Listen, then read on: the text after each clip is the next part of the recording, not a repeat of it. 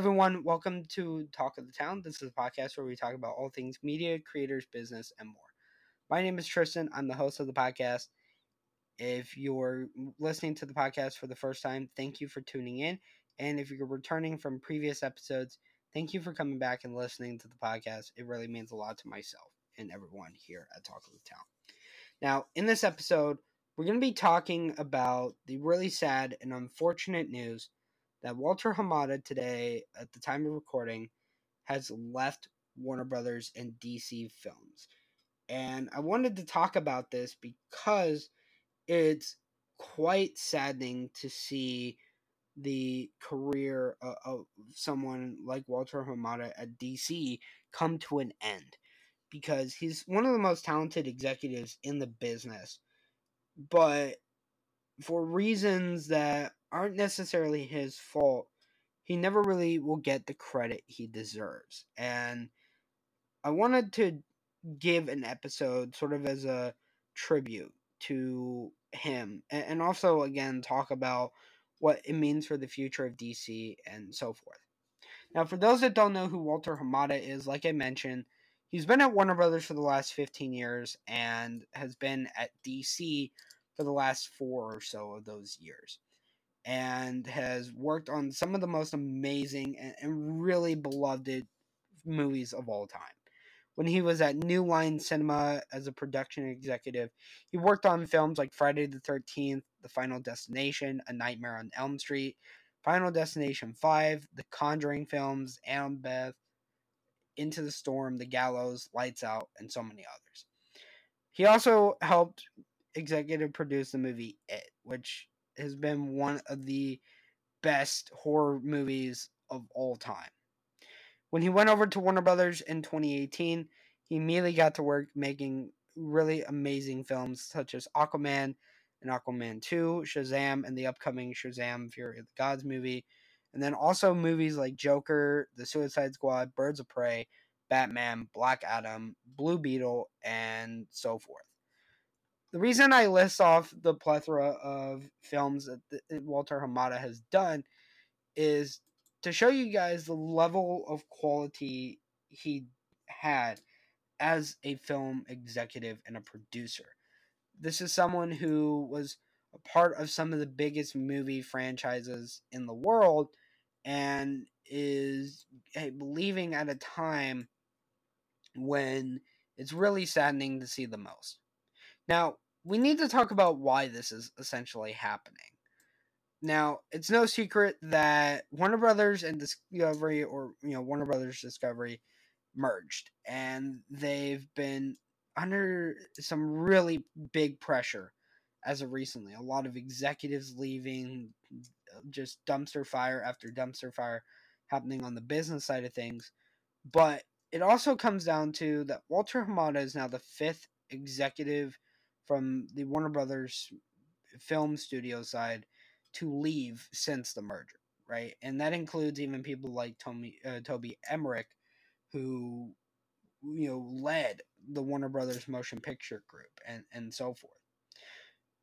The reason why Walter Hamada is officially leaving is because not only were his days numbered, and this is something that people like Deadline have mentioned that he knew his days were numbered and that this would be a likely outcome eventually, even though he had a contract that would run through 2023, because of the fact that what happened in August with the Batgirl film. If you guys don't remember, Warner Brothers Discovery came out of nowhere in August and made the unprecedented announcement at the time that they were going to be canceling and shelving the $90 million Batgirl film as a tax write off. And this came as sort of a financial and a strategic move. But the thing to keep in mind is that most of the people, including talent, directors, writers, representatives, and people on the executive side, hadn't been informed about this before the news had broke. And one of those people was Walter Hamada, and this was quite literally a really you know shocking thing, right?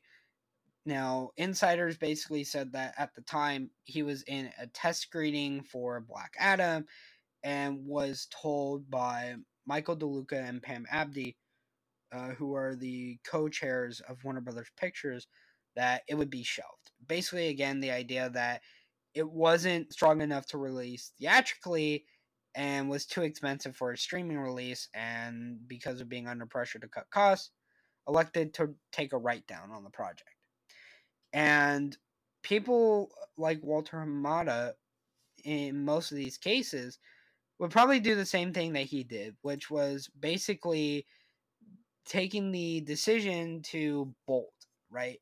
Now, he obviously stayed in, until Black Adam being released as part of that sort of quelling of, of you know the issues going on at Warner Brothers.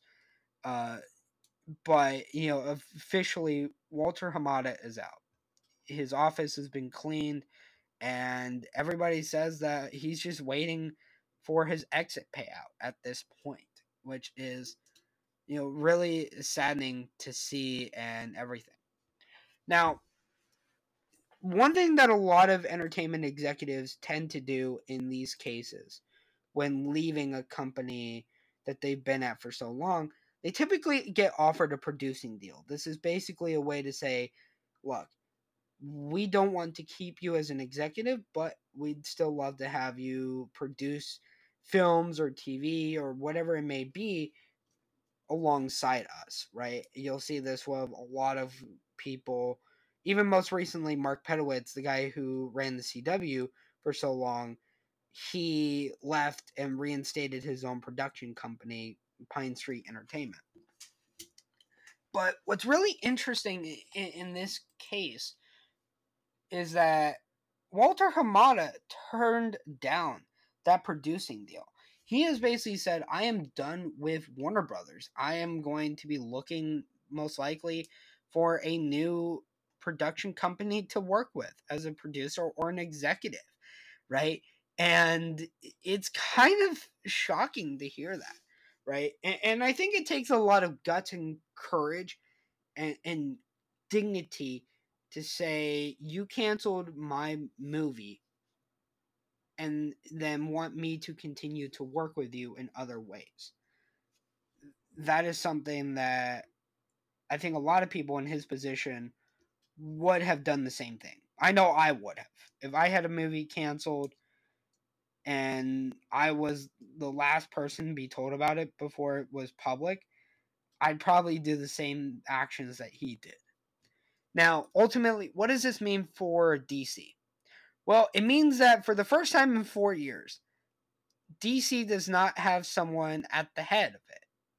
And that is quite literally a very dumbfounding and shocking thing to say, right?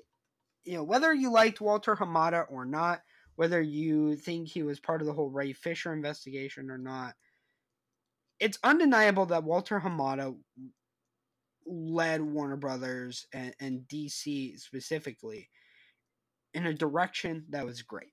Rather than Marvel's way of having closely interconnected universes, Walter Hamada was a guy who focused on loosely connected or entirely separate universes. And that made it special to have films that you didn't feel like you know with Marvel for instance that you'd have to go and watch every single film and TV show in order to enjoy it. You could go in to the theater or go on HBO Max or whatever it may be and watch something and just enjoy a good comic book or superhero film or a TV show.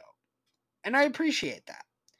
Again, that's what led to some of the best movies like Joker or The Batman.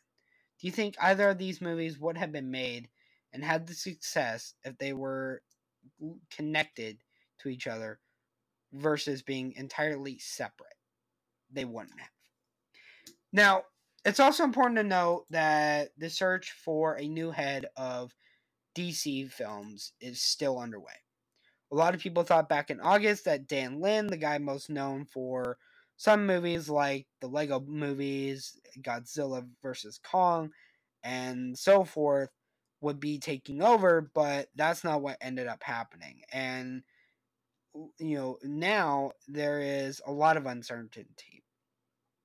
And I don't want to name names of who I think could be brought in, but I do have my thoughts. People such as Greg Berlanti is a prime example of someone who has television and film credits to his name, knows how to build a connected universe, built an entire media property like the Arrowverse, which you know collectively has ran for you know the last eight or nine years. If you think about from the time that Arrow was created all the way to now with the Flash ending next year and, and so forth.